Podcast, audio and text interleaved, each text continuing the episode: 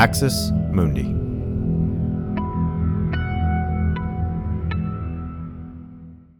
You're listening to an Irreverent podcast. Visit irreverent.fm for more content from our amazing lineup of creators.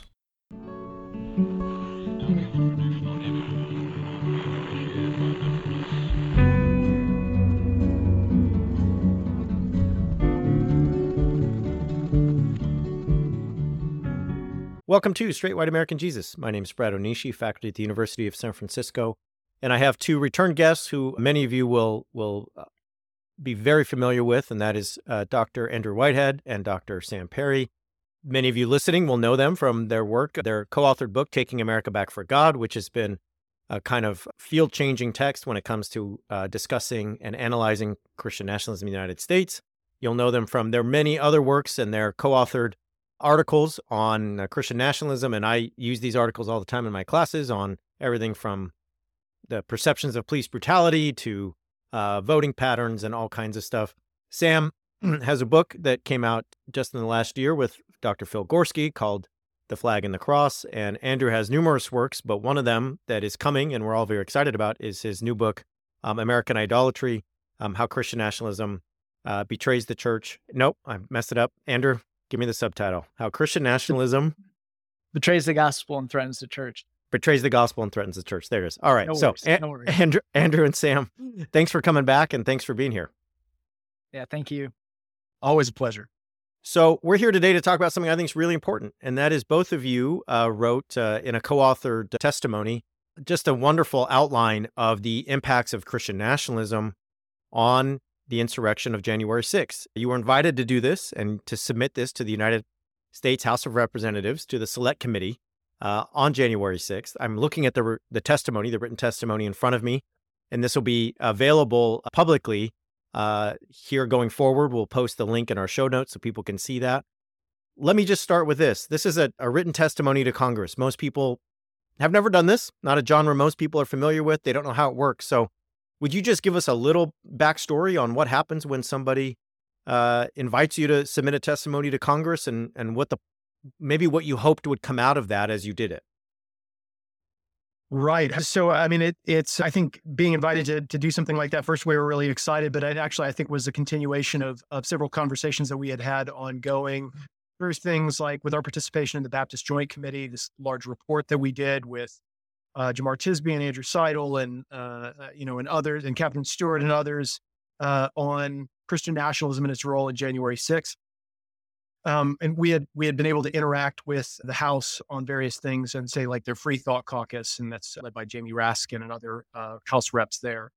Uh, and so representatives for those politicians reached out to us and they said, "Hey, we're gathering a lot of information about January 6th. The committee wants all of the experts that that know anything about the kinds of things that went on there. And of course, because we had written about Christian nationalism and its role on January 6th, and we had a lot of evidence and data, we were able to contribute, I think, what we felt was like a, a unique perspective that went beyond just what we could all observe uh, through video and through various pictures that were taken uh, at the Capitol. Those are certainly important, and and and anybody who wants to can get, uh, you know, days and days worth of uh, of story and and footage and uh, representation there. But um, because we had lots and lots of survey data that had been collected, uh, not just uh, at one point in time, but we actually had panel data that traveled with people or that followed Americans uh, before and after the January 6th insurrection. We were able to see how attitudes changed. Uh, our unique perspective we wanted to contribute was um, the kinds of things that we witnessed at the Capitol how pervasive are they and how are they tied to other uh, uh, really uh, noxious kinds of uh, political attitudes that I think threaten our very democracy. So we wanted to. Con- Andrew, I'm wondering if I can ask you, mm, you know, as you did this, uh, as Sam says, this is kind of growing organically out of the work you've been doing, the conversations you've been having, uh, the the connections between the Baptist Joint Committee and uh, Congress uh, uh, representatives like uh, Jamie Raskin and Representative Huffman, who's who's come to talk on this show. You know, when you did this, Andrew, I'm wondering, you know, as academics, we're used to kind of um, uh, dashed hopes, but uh, we have to try. So I'm just wondering, what what what were you hoping might you know might come out of uh, putting all of this on paper for the committee to see?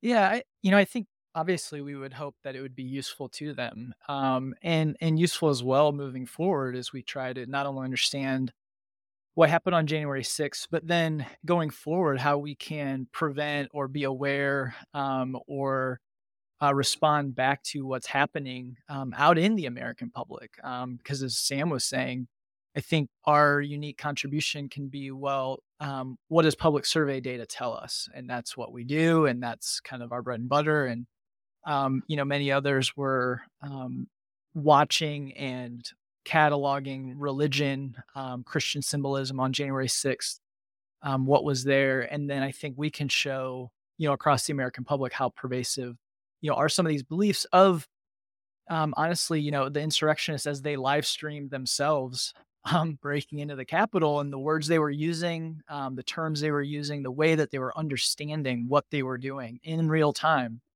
Um, you know, we can to an extent measure that and see that. Um, so we we didn't collect data from the insurrectionists, but we can see, you know, what Americans kind of think and believe about the special role of um, this particular expression of Christianity in American public life. And then what is that connected to? Because Christian nationalism isn't the only explanation of January 6th, but it's an important one. Um, and there are others. And we kind of show that these things are intertwined and they're still with us. Um, and so I think that's what we were hoping would be useful um, because I think, yeah, what led to January 6th wasn't new.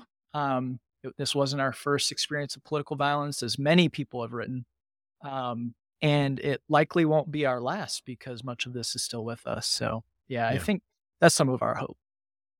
And I, I, actually, I think just following up on that, I, I think um, what a what a as as you know, it it, it didn't materialize uh, in in terms of like uh, being able to, uh, I think, uh, express the contents of that testimony to a broader audience. But I think what Amanda Tyler was able to do uh, before Congress, and she just yeah. knocked out the mark, crushed it uh, in terms of what she was able to present. It was coherent. It was, uh, you know, it was powerful. Uh, I think ultimately we we were hoping to get such an opportunity. The fact that uh, Amanda Tyler was able to do that uh, with her expertise, with her his awareness, her awareness of all that's going on in the field, all these different parts, pieces, and contributions people have made. I think she did an excellent job. But uh, I think it's platforms like that so that we can actually have this really kind of national conversation about Christian nationalism. That's you know what we'd hope and uh, she was able to do that, which it's, uh, I think we were really glad for. Yeah, and if you're listening, friends, Amanda Tyler is the executive director of the Baptist Joint Committee, which is uh, an organization that fights for the separation of church and state, freedom from religion, in this in the in the sake for the sake of freedom of religion, and she's also uh, spearheading that organization's program, Christians Against Christian Nationalism. So uh, Amanda Tyler was able to actually testify before uh, Congress and uh, and uh, as part of uh, everything we're talking about today. Well, you, the two of you really identify four main elements uh, that were influential in motivating people uh, at the insurrection, and these are tied directly to Christian nationalism. So, you know, I want to give people a kind of window into the the testimony that you provided and the ways that you tie together the motivation for participating in J6 with Christian nationalism. So the first one is the big lie. And you talk about how the the you know the big lie is, is something we're all familiar with now. The 2020 election was stolen and the outcome was manipulated by fraud. That's the idea. One of the things I maintain in my work is that the big lie connected with Christian nationalists because they have been told something like the country has been stolen from them since the 1960s. So right. this is a group that's used to hearing it's been stolen from you and then the big lie comes along and it just taps into all of those decades and decades of uh, people stoking the fire saying your country has been taken away from you by people who don't deserve it. So, can you help us understand this? How does the big lie, according to the data, connect with uh, Christian nationalism when it comes to uh, the insurrection? Yeah, I mean it's it is it's actually a I mean pretty pretty astonishing like how powerfully the two are related uh, with one another. So just like uh, in previous studies, we had we had shown that Christian nationalism, even after you Christian nationalist ideology, as we measure it with various kinds of questions about what you agree with about the federal government establishing, you know, the United States as a Christian nation, or the founding documents being divinely inspired, or those kinds of things. Um, just as just as it predicts Trump support, like for the vote, uh, it it it is basically associated with uh, believing the big lie in, a, in, a, in what we call a linear relationship, right? Like the more one increases, the other increases. And so, but this is important. And in what this is what something I think we try to stress in, in the testimony itself. We always want to be careful about disentangling uh, white Christian nationalism from Christian nationalism that we might that might reflect other kinds of attitudes and political views, let's say of, of Black Americans. So we we show in the testimony that uh, as Christian nationalism increases, Black Americans, for example, are no more likely to believe the big lie. It's not something that adjusted their views in any meaningful way. But for white Americans, it basically goes from nothing to like 90%, right? Like, so in other words, at the lowest values of our Christian nationalism measure, taking into account partisanship and ideology and region of the country and education and all those things, we show that people who, who strongly disagree with Christian nationalism rejected the big lie completely. People who strongly embrace Christian nationalism were upwards around like 80 to 90% believe the big lie. And so it, it, it tracks so closely with belief in that and because of the things that we're talking about adherence to conspiratorial thinking us versus them kind of uh, dichotomies and allegiance to sacred myths about what the nation should should should be and always must be. I think one of the things that surprised many people watching footage from January 6th is the ways that the rioters and the insurrectionists police officers because there seemed to be this understanding that at first they would be on their side and and this is all you know we can't speak for everyone who was there we and we don't have footage of every last person but there is just these these clips that you this committee has shown where there's this sense that oh they'll be on our side and then when they're not when police enforcement actually try to stop them it's you're supposed to be on our side. And that really leads to i think the second element that you that you'll highlight which is this comfort with political violence.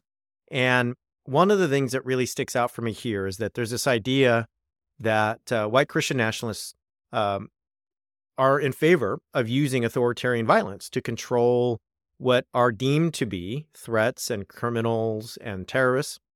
So, if we can keep connecting dots, uh, white Christian nationalists feel the country was created for them. They're the founders, supposedly. The big lie taps into the feeling that despite them founding the country, it's been taken from them.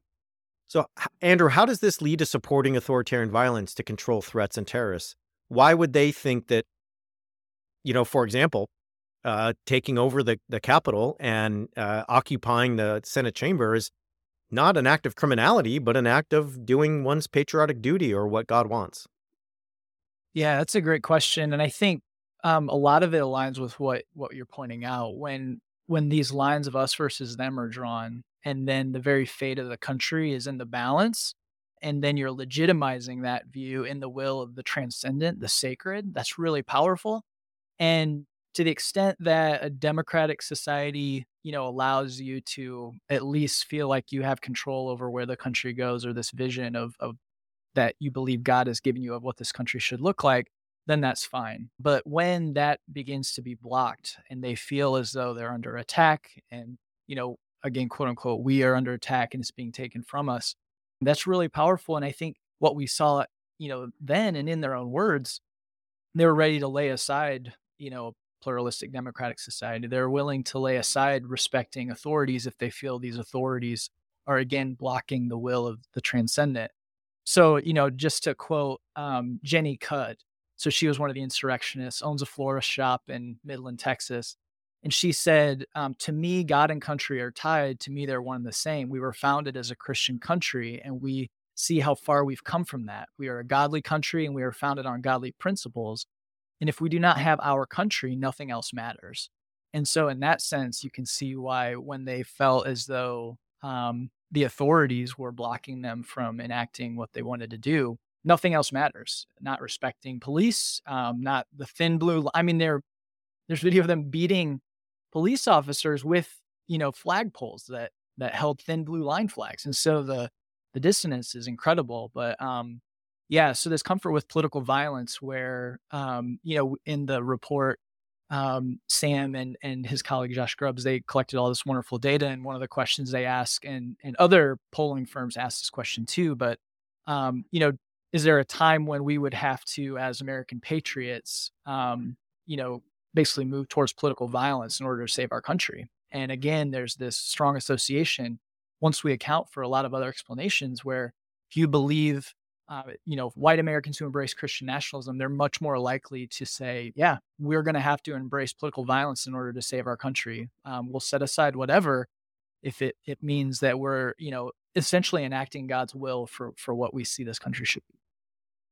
Sam, this takes me back to the flag and the cross, where you and Phil Gorski talk about uh, three elements working together uh, freedom, violence, uh, and order. And basically, the idea is if for the white Christian nationalists, if the the social order is not in the proper uh, alignment, then they can't experience freedom, and thus they may need to use violence to fix that. Uh, uh just wondering if you want to jump in here on that on that sort of uh, trajectory when it comes to J six and and the approach of Christian nationalists to that day.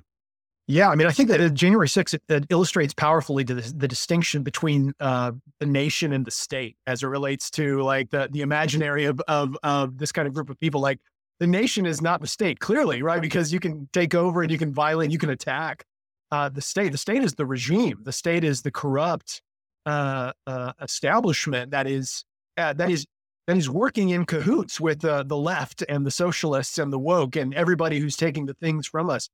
The nation, though, the, the true Americans, the patriots, those who love this country and those who want to take it back are, are those who uh, have our same story, right? Like they are, they are those who, who come from the very uh, soil of, of the nation, right? And, and they, their, their parents and fathers have shed blood and, and, uh, and this is, and blood is, is a powerful metaphor here, right? Like as we talk about in the flag and the cross, right? Like these metaphors of blood purity and bloody conquest and bloody apocalypse and and all of those things are tied together in a real powerful way. So I think, uh, yeah, what we what we witnessed on January 6th, this really, if, if you needed any more evidence that that these folks are not patriots in the sense that we like to think of, you know, fighting for the country and all the, the things that it represents. No, it is they are nationalists, like in, in what we would argue are white Christian nationalists, or the nation is for us, by us, uh, forever.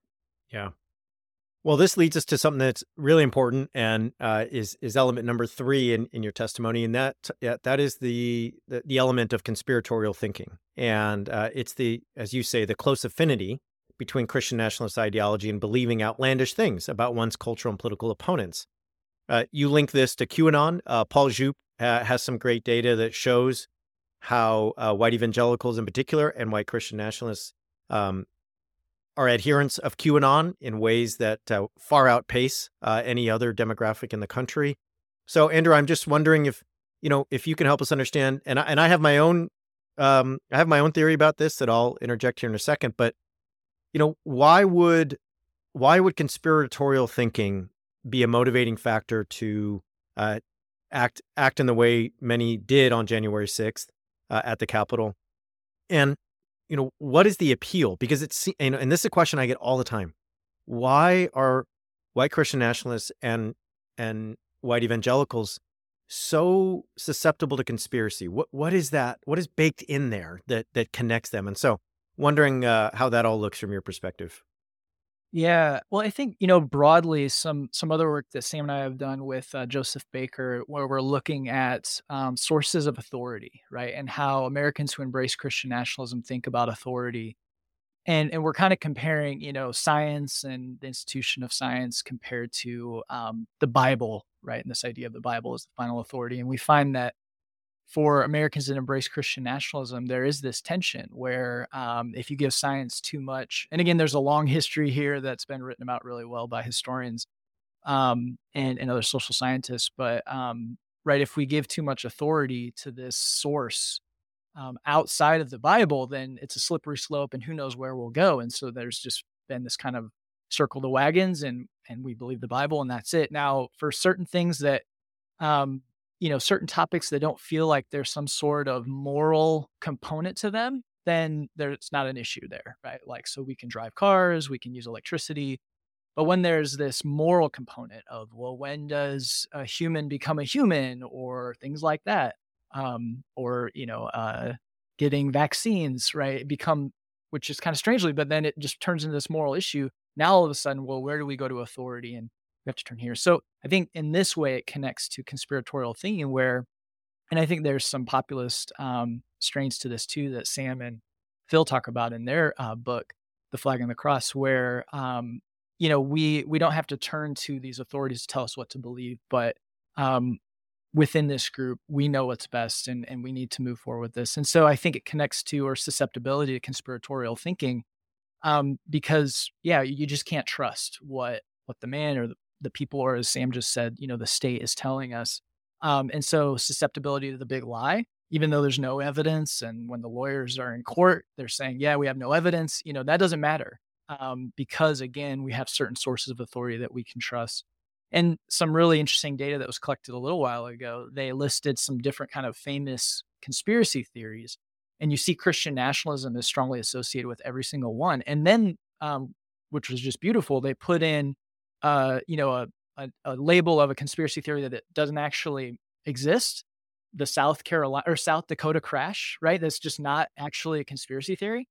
And the same people are much more likely to believe that that was real. And so you can see that when you're uh, open to one or more conspiracy theories, the rest are going to follow with you. So it's it's kind of a way that they kind of enact into the world, right? They embody the world is that we can't trust this and, and we move towards these other things. And yeah, so I think that's where we see this really strong connection. And and it continues. PRRI just had a, a Christian nationalism survey. They did a big rollout uh, like a month ago, and and yet again, they they find that as they ask three different questions on QAnon, and these are you know really really strongly worded questions. Those believers in QAnon, a majority of them are strongly embracing or at least very sympathetic to Christian nationalism. And so again, there's this really tight connection between understanding who we are as a country and this idea that America is for us as white Christians. Um, and again, particular, you know, expression of white Christianity, right? It's not all white Christians, but you know, very uh, quite a few. But yeah, that it's for us, and and conspiracies are are a big part of that as well. I, I've uh, I've been thinking about this in terms of a kind of offense defense approach, and so conspiracies often feel like a defensive tactic like hey i'm on the margins the world's against me and so i'm turning to these alternative explanations to give me some comfort of how the world works. You know, jfk was really assassinated by so and so and there was no moon landing and and they provide a community like hey some other folks believe this and we all kind of feel like nobody listens to us anyway so hey we'll we'll gather together and the world won't listen they'll laugh but who cares you know with white christian nationalists it's like there's that defensive thing of like yeah we're going to gather together no one will believe us but wait a minute, we founded the country and we have the authority to determine what's real and what's actual and what's true. So we're not just going to sit on the sideline and be called conspiracist and let the world kind of treat us that way. We're going to emerge offensively into the into the public square and go take what's ours based on our understanding of what is real, true, and actual. Evidence be damned, data be damned, experts be damned, Fauci be damned. Doesn't matter. Right. So um, anyway, this leads right to the fourth element, and I'll throw this to you, Sam, and that is a kind of siloed uh, media uh, context in the United States, one that really, um, you know, puts people in, you know, this an echo chamber uh, where they're getting information from one place. Again, I think authority comes into that.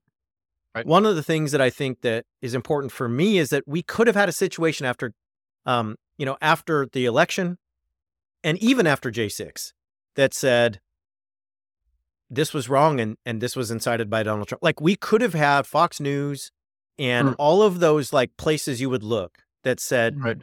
guys, there's no big lie. Uh, Biden won. That's it. They were texting to each other. Fox News. we right.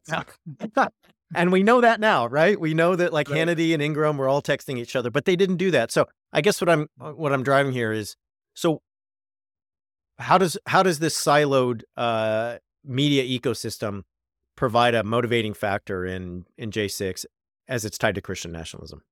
Yeah, I mean, not just January 6th, but I mean, I think COVID as as well, and, and all the things related to that, and and and even as as horrible as January 6th was, I mean, like think about like the consequences to to COVID, and and say like vaccine conspiracies, and and uh, and you know suppression of the seriousness of COVID uh, for the sake of sowing like doubt uh, about like the Democrats and what they're trying to do and trying to wreck Trump's chances and that kind of things. being like, you know, Donald Trump should be at, at the end of the day should be arrested for so many things, but like if if, if, if the, for my money, the one that sticks out of my mind is like I, for for him and and all of his kind of surrogates and and that includes folks uh, in the in the information silo like to to politicize COVID in a way that so doubt about like the best ways to kind of like that, that, the seriousness of the issue and I mean how many people died as a result of that kind of thing. No, January 6th is another. Um, we I mean we have all kinds of data and that we're certainly not the only ones who have collected that, but there's this of course uh, partisan media silo, the punditry that goes on to inflame these kinds of conspiracies, at the very least, to, to at the very least, if they're not explicitly advocating these kinds of conspiracies, it's a constant hum of, well, couldn't you imagine them doing something like this, right? Like, or that that that uh, that specter of like, where I wouldn't put it past them, right? Like, I mean, maybe they didn't do it this time, but you you you can imagine, right? And so it's it's it's that kind of that it feeds into the conspiracy the conspiratorial thinking, right? It's it's the it, it you don't have to believe uh, the explicit details of Pizzagate or something like related to QAnon to say, yeah, but I, you know, but they are groomers, right? Like, but they are into that. You know, they they would support something nefarious and horrible because it allows you to believe the, the worst, most horrible things about your political opponent, and it just makes you feel affirmed in that kind of uh, hatred. And so uh, that that goes on with the big lie. It goes on with January 6th. It goes on with COVID and all of the other conspiratorial things. Um, and and like you said, Brad, I think it's really important that this is it's it's it's one thing that you hold kind of you you hold beliefs that don't really affect your day to day behavior in any meaningful kind of way. Like we do that all the time. Like there's all there's people around the country who who believe really outlandish, like religious things or political things that they just kind of, you know, people, uh, our, our colleague Joseph Baker, who studies like people who, who believe in Bigfoot and like UFOs and, and yeah, they do kind of hobbyist things, right? Like they're looking for Bigfoot or whatever on the side, but, but that doesn't change how they vote. That doesn't change like whether or not they go kind of like in, in mass to go kind of commit violent acts. And we're entering this kind of territory where it's now becoming normalized to walk around armed, to walk around uh, at these places and to rally in these kinds of violent ways. Um, and um, I think that's you know uh, obviously problematic, but it but it but it should point us to something coming down the down the road. I think. I think you're making a great point. I uh, if you give me two or three diet cokes, might tell you that I I'm not sure about LeBron James going to the Cleveland Cavaliers uh, with the number one pick, kid from Cleveland. Uh, but you know that i don't i have no intention of taking that anywhere near my state capitol or that has no effect on me voting. It's just what i'll probably tell you after too many diet cokes. Um, and so you're right uh, th- this is different. This is like a, it changes everything when it's when there's violence and uh, political violence involved. Let me um, let me go to uh, some sort of uh, kind of conclusions um, that you draw here and i'm gonna i'm gonna read just a little bit and then throw it to both of you to respond you say Christian nationalism was not only influential soon after the insurrection, but its influence continues to reshape in real time how Americans are thinking about the insurrection. By August of 2021, 52% of those same white Americans in the top quartile uh, and 58% of those in the second highest quartile now agreed with uh, that the protesters should be arrested. Thus, not only were white Americans who subscribed to Christian nationalism initially more sympathetic toward the rioters, they quickly became more so roughly uh, within roughly a half a year.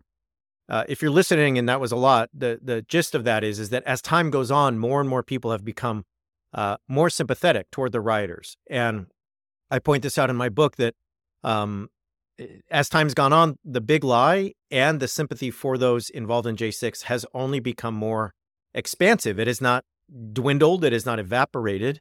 Um, and I kind of think of this as myth making in real time.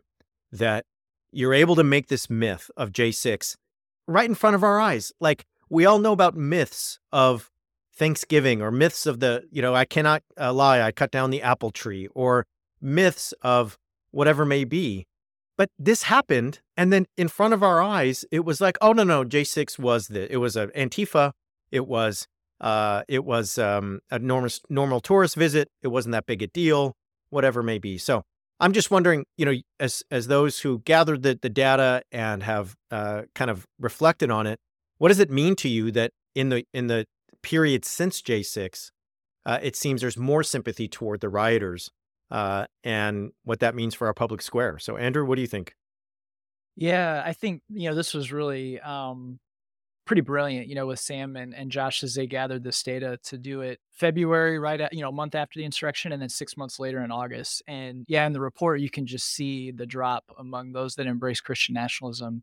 You know, they're uh, twenty percent more of them are at least sympathetic to to the rioters and insurrectionists, and so, you know, I think too, this highlights how intertwined all those other elements are with Christian nationalism because a part of it is the media landscape. I mean, you had um, where they went for news consistently saying that this was not what everybody's saying it is, right? There was no violence there. Uh, it was not an insurrection. It, you know, even today, still, they're saying it was just a peaceful tour, right, of, of what took place. And so, um, as we show Christian nationalism is so tightly intertwined with these different elements, it stands to reason that one of the implications of that is this redefinition. And yeah, but I think your book and then you had your op-ed in the New York Times of, you know, drawing these similarities between the lost cause um, and the Civil War. So the South lost the, you know, the battle of this of the war itself, but then in the court of public opinion, it won. Um, and that those implications are still with us. And I think, you know, what we're seeing today is is the same because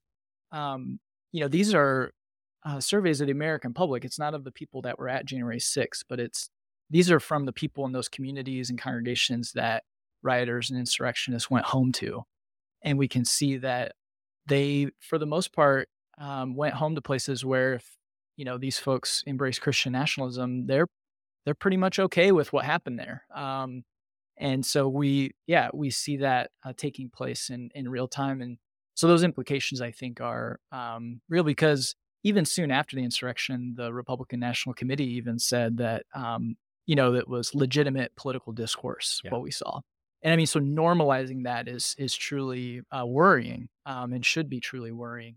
And then too, it degrades you know some of the functioning of um, uh, the you know forms of government as we go on, right? So if somebody, I don't, you know, I'm just speaking offhand here hypothetically, um, quote unquote, but say somebody commits crimes and and the Justice Department needs to arrest them, um, if we de- delegitimize anything that the state does, um, then of course that is is too um, you know problematic. And so uh, it's yeah, you know, a social scientist sitting here, it's um, pretty wild to see. But then as citizens, right, it's it's truly worrying um, when there is no actual reality, right? It's all just whatever your group says it is, um, and so that's what we see taking place, I think. One of the things that uh, you say numerous times in the testimony is that uh, Christian nationalism provides ideological cover or theological cover uh, for these motivations. And I'm wondering, Sam, if, yeah, just thinking about how sympathy for J6 rioters has grown, if that theological cover plays into it in your mind.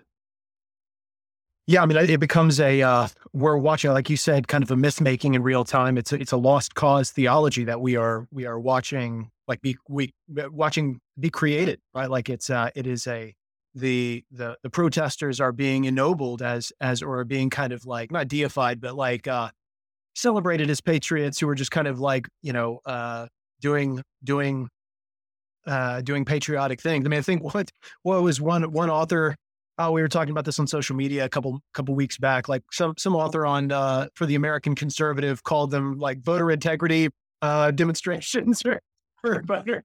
It was something to that effect, you know. Like, but even renaming it, right? Like, don't no, don't want to call it a Capitol riots. Don't want to call it the you know the insurrection, right? Like, uh, you want to call it you know voter integrity protests or something like that. And, and um, I I do think that the Christian nationalist myth provides this kind of justification for whatever you want to do. If it is our country rightfully, if God bless the nation because of our values, people like us, uh, then then it then then then it is by definition when we take it back, even with violence, it is God's work. It is God blessing. I mean, sort of going back to the QAnon shaman's prayer, right? Like they had stormed the Capitol violently, and he's saying this prayer in the middle of the Senate chamber, and he thanks God, not not praying, not asking, he's not petitioning. He's he's thanking God for uh, for you know uh, allowing them uh, to be in that chamber and, and and for giving a victory for for America being reborn that day, right? Like it's it's all, almost like it had happened. He's claiming it.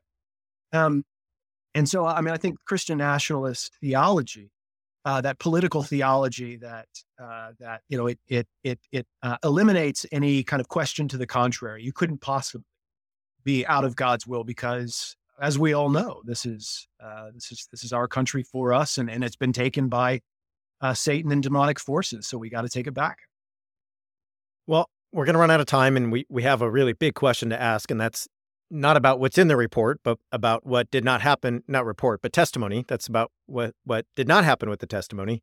Um, so many observers, including myself and and both of you, uh, have noted that the J6 Select Committee's report does not mention Christian nationalism. Uh, they did not take up, uh, it seems, uh, your testimony in a way that made it into the final report, at least in terms of being cited or referenced.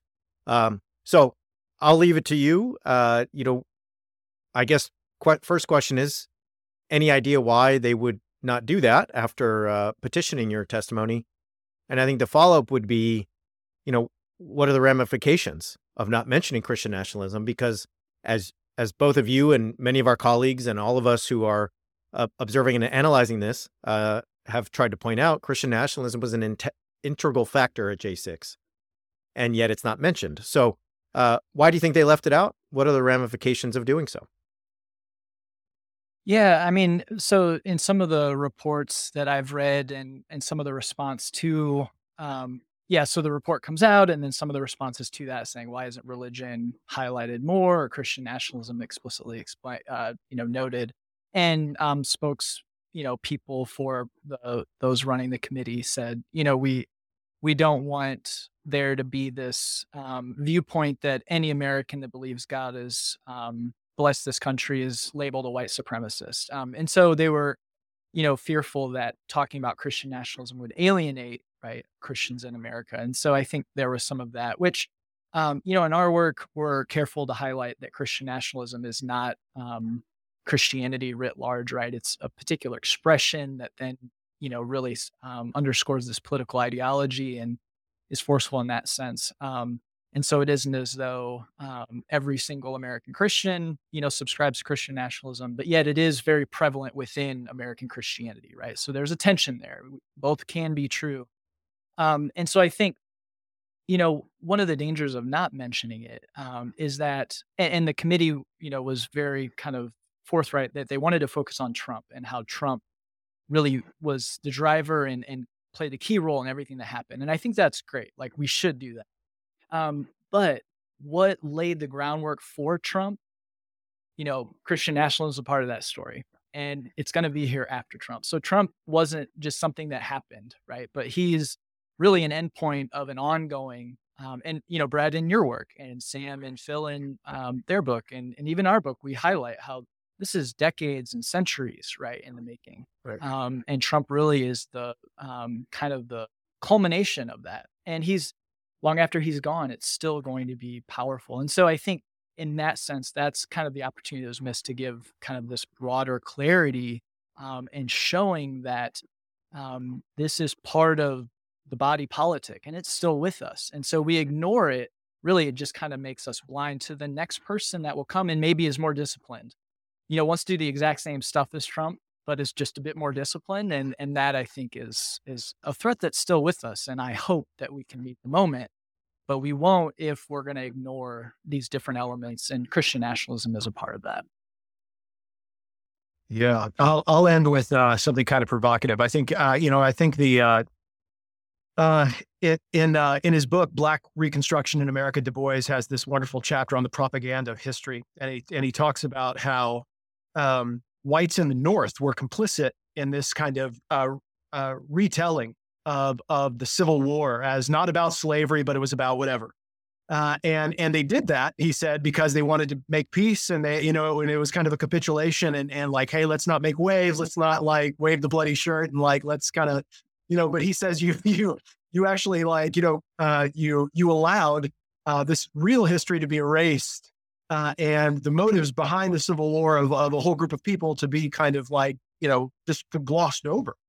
Um, I think the January 6th committee not acknowledging that Christian nationalism played a role in this and, and, and was a motivation, uh, if not explicitly laying the, the foundation of this kind of uprising, like Andrew was talking about, I think it's, it's the equivalent, right? It's the it's the equivalent of, and not in proportion. Like I, I want to have proportionality here, but like, but it is it is the the intellectual equivalent of of saying let's let's kind of completely ignore this this foundational ideology that motivated a lot of people to this. It still does, um, because we just don't want to make waves. I feel like it's a capitulation that that ultimately comes back to haunt us, uh, as Du Bois uh, uh, so beautifully said, right? Like uh, bad history is still bad history, right? Like it's it's and this is uh, a case of glossing over a pretty important part of this story. And so uh, we hope to be able to to magnify to amplify that in, in some way.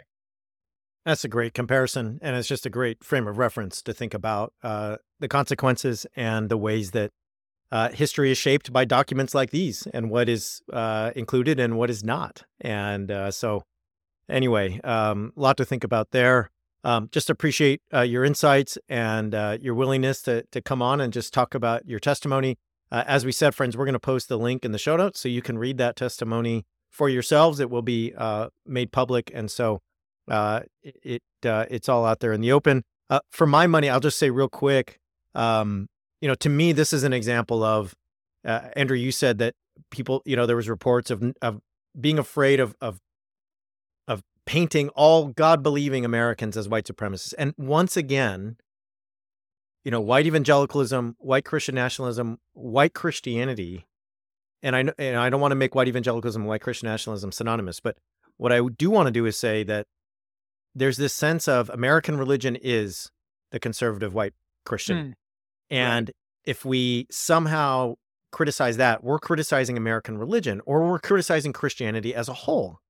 And so the fear is, well, we can't say anything about that group. Otherwise, uh, you know, the entirety of uh, the American religious uh, population will be offended, and and we will just get lambasted from Fox News and from everyone else about being God hating uh, uh, people who uh, who are are anti religion. I, I will note, and I don't want to spoil anything, but there's a you you have a quote from Billy, Franklin Graham early on in the testimony, and it struck me that uh, you know, you were making this wonderful point, and it all makes sense in the testimony that Franklin Graham's comments fit perfectly in the theological matrix that ties together Christian nationalism and J6. But here's Franklin Graham, the very prominent son of Billy Graham, the man who was counsel to eight presidents or so. And I can just see the wheels turning in, I'm not going to name names, but just certain people on the committee thinking if it comes out that I cite testimony where Franklin Graham is present, does that mean I'm haranguing Billy Graham? And does that mean that going back to uh, all the, uh, the the long and, and wide reach of the Grahams and what they mean to American Christianity that I've done that? No, I'm I'm just not going to go there. And while one can get their head around that logic, it's cowardly. I'm sorry, mm-hmm. it just is, and it really leaves out an important part of the story. So anyway, more Diet Coke, and you might get the names the people on the committee I'm thinking about someday. Yeah. All right. Andrew Whitehead, Associate Professor of Sociology at IUPUI, Indiana University, Purdue University, Indiana. And then Sam Perry, Associate Professor of Sociology at University of Oklahoma. Thanks to both of you. Just real quick, where can people link up with y'all? I know most people listening will be familiar, but if they want to find you, where's the best place? Twitter and Instagram. Try to stay try to stay up with both of those and uh yeah. So that's great. Yeah, same Twitter. That's okay. Great. And Andrew's new book is coming out here uh, this summer, so we'll hope to have him back uh, when it drops, and just be on the lookout for that. It promises to be really, really, really good. As always, find me at Bradley Onishi. Find us at Straight White JC. Go to our new website, and you can search episodes, so you can find stuff, and you won't have to email me and ask me when I said that, and have me email you back and say I have no idea. So do that. Check us out on Patreon, and can always use your help there. Other than that, we'll be back later this week with It's in the Code and the weekly roundup. But for now, we'll say Thanks for being here. Have a good day.